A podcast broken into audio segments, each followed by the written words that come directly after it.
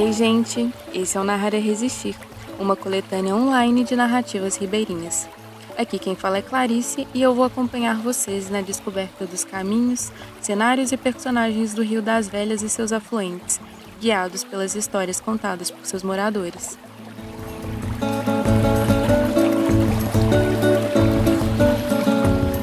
Se eu te pedir para relacionar água e cidade, qual a primeira coisa que vem na sua cabeça? Eu penso enchentes e esgoto. Córrego tamponado. Ah, acho que saneamento básico. 2020 me faz pensar água na cidade, alagamentos, irresponsabilidades, vidas perdidas. Para mim, rio na cidade é só o barulhinho de água que vem debaixo do chão da avenida. É muito comum que a gente lembre de questões relacionadas a serviços essenciais à vida urbana, como o abastecimento e saneamento, ou que coloquem água e cidade em conflito quanto à canalização e cobertura dos rios, que cada vez mais têm ganhado espaço na mídia, nas pesquisas acadêmicas e nas discussões políticas. Isso porque a ocorrência das inundações causadas pelas enchentes nos períodos de chuva, inclusive nas áreas centrais e nobres da cidade, não nos deixam outra escolha. E porque cada vez mais se aprofunda o debate entre a relação entre homem e natureza, e cada vez mais elementos naturais como a terra, o ar puro, os rios e vegetação têm se tornado itens de desejo dos senhores cidadãos. Acontece que além dos rios cobertos por concreto, que enchem quando chove, se mostram às pessoas e aparecem na TV, existem os rios que nunca foram tampados. Rios que permanecem em leito natural e aberto e que podem ser vistos, sentidos e ouvidos todos os dias. Isso tudo dentro da cidade grande. Mas quase nos esquecemos de falar deles. Não coincidentemente, esses rios estão nas regiões periféricas da cidade. Aqui, os ribeirinhos carregam histórias diferentes das que costumamos ouvir, e são elas que vamos acompanhar nesse e nos próximos episódios.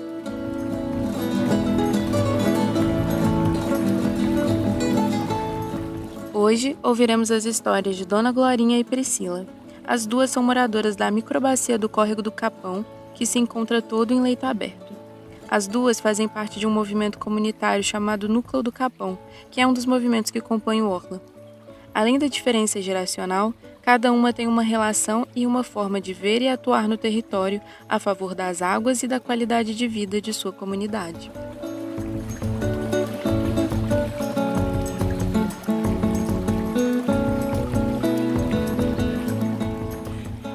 Boa tarde, boa noite. É, meu nome é Maria da Glória Silva, moro no bairro da Lagoa. Há 40 anos que moro aqui então, a minha história, a minha memória do bairro é uma coisa muito importante, porque quando eu vim para aqui, tinha lagoa, era uma lagoa enorme. Só que por causa de tantas mortes, é, jovens estavam entrando, foi, foi preciso esgotar a lagoa. Então, eu nem fiquei sabendo da história, tiraram a lagoa, mas eu, quando eu fiquei sabendo, eles já tinham esgotado os moradores, alguns moradores reuniram e esgotaram a lagoa. Foi muito, foi muito triste, eu não gostei, mas por causa das mortes que estavam acontecendo. E tem muita história importante, né? muito acontecimento no bairro, que aqui não tinha nada, era um um bairro cheio de fazendas, né? É onde é o conjunto agora, o conjunto Lagoa, eram as fazendas. Então, é, foi feito né, os conjuntos para as pessoas que necessitavam de moradias e acabou-se com as fazendas. Então, por esse motivo, as nossas minas que existiam né, também foram é, aterradas e muito poluída e até hoje continua, né? O corpo do Capão sendo poluído, não tem respeito, as pessoas não têm respeito, né? Então é uma história muito triste.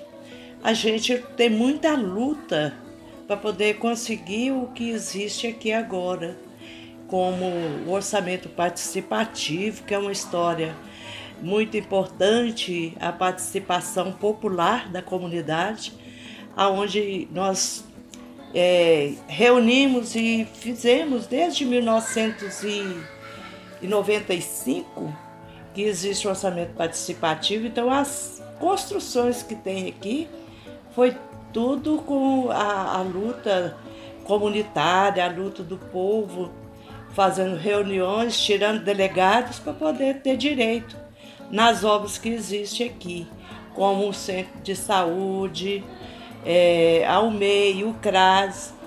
É uma participação muito bonita que a gente tem, uma história muito bonita. É, as comissões locais que existem para ajudar né, na, na participação, na saúde do povo que necessita tanto. Né? Então é uma história muito bacana é, que a gente precisa de estar tá sempre lembrando, porque não pode morrer, né? A história do nosso bairro, uma história muito bonita de participação popular é, da comunidade, né? A união das pessoas, da igreja, da escola, enfim, tudo que existe é com a participação, com a união do povo. Então era isso, uma pequena é, memória que tenho, né? São várias as coisas importantes que, que aconteceu, que acontece na participação né, do povo, que a gente vai deixando de, de, às vezes, de lembrar. E é importante a gente lembrar.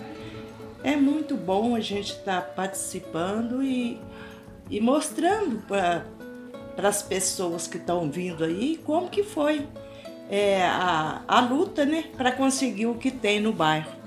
Era isso, uma pequena história, lembrança né, da, da luta e gostaria de agradecer a participação né, que, com vocês. Muito obrigada.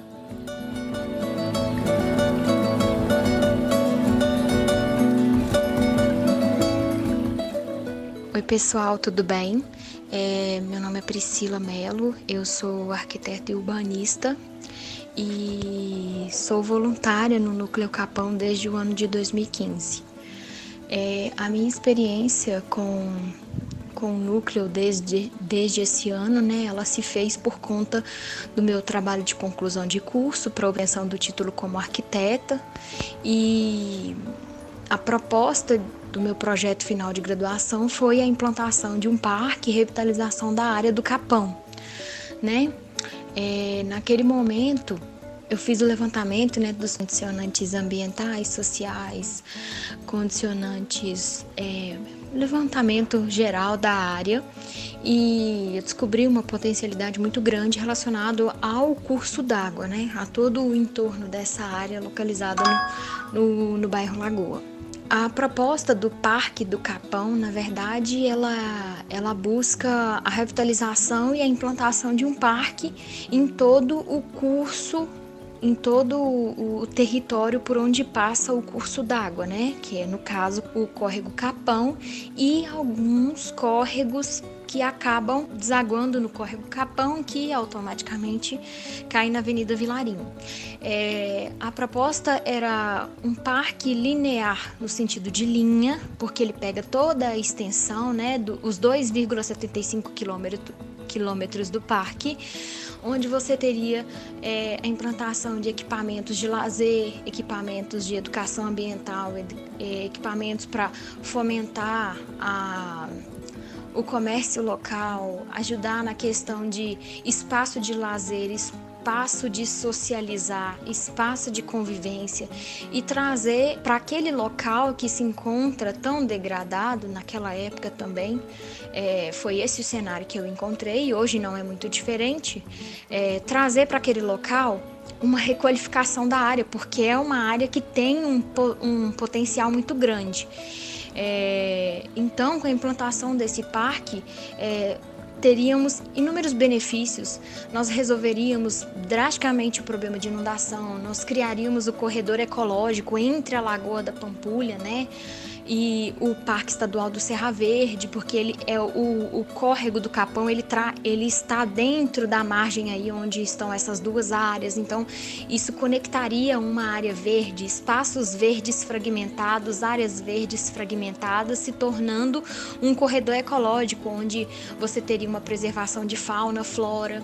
É, a requalificação seria em todo o curso d'água, tanto as partes que já estão, né, em, em, estão em leito natural, quanto as partes que é, em alguns pontos você encontra ele passando por embaixo de algumas avenidas, algumas ruas, é, implantação de ciclovia, pista de Cooper, é, deck para contemplação, né, contemplação da, daquela paisagem, pelo grande potencial paisagístico que a área tem, recuperação da fauna, da flora, com a implantação de especificação né, arbórea de acordo com a, a as espécies que já haviam anteriormente lá, mas acabaram sendo suprimidas, né, pela ação do homem, pela degradação, atraindo também a, a fauna, né, pássaros, é, animais aquáticos, né? A gente encontra em alguns trechos é, tartaruga,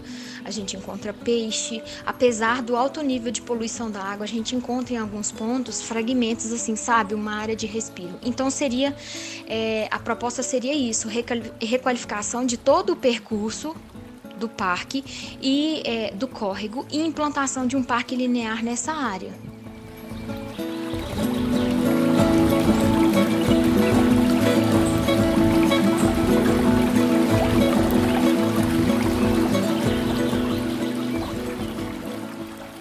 Projeto Narrar é Resistir é uma iniciativa do Orla, uma articulação entre movimentos da Zona Norte de Belo Horizonte em defesa do território, suas águas e culturas. Idealizado por Clarice Flores, Érica Ferreira, Roseli Correia e Tatiana Silva. O projeto foi desenvolvido durante o segundo Laboratório de Emergência Covid-19, Reconfigurando o Futuro, com suporte dos projetos Silo, Arte Latitude Rural e Procomum, e com a parceria de profissionais e pesquisadores multidisciplinares de forma colaborativa e online.